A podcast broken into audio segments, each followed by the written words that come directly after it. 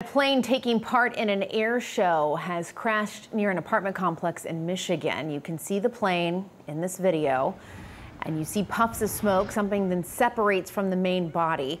The two people inside the plane ejected before the crash. They weren't injured. We're told no one on the ground was hurt. According to the FAA, that plane is a MiG 23. It was part of the Thunder over Michigan air show in Ypsilanti.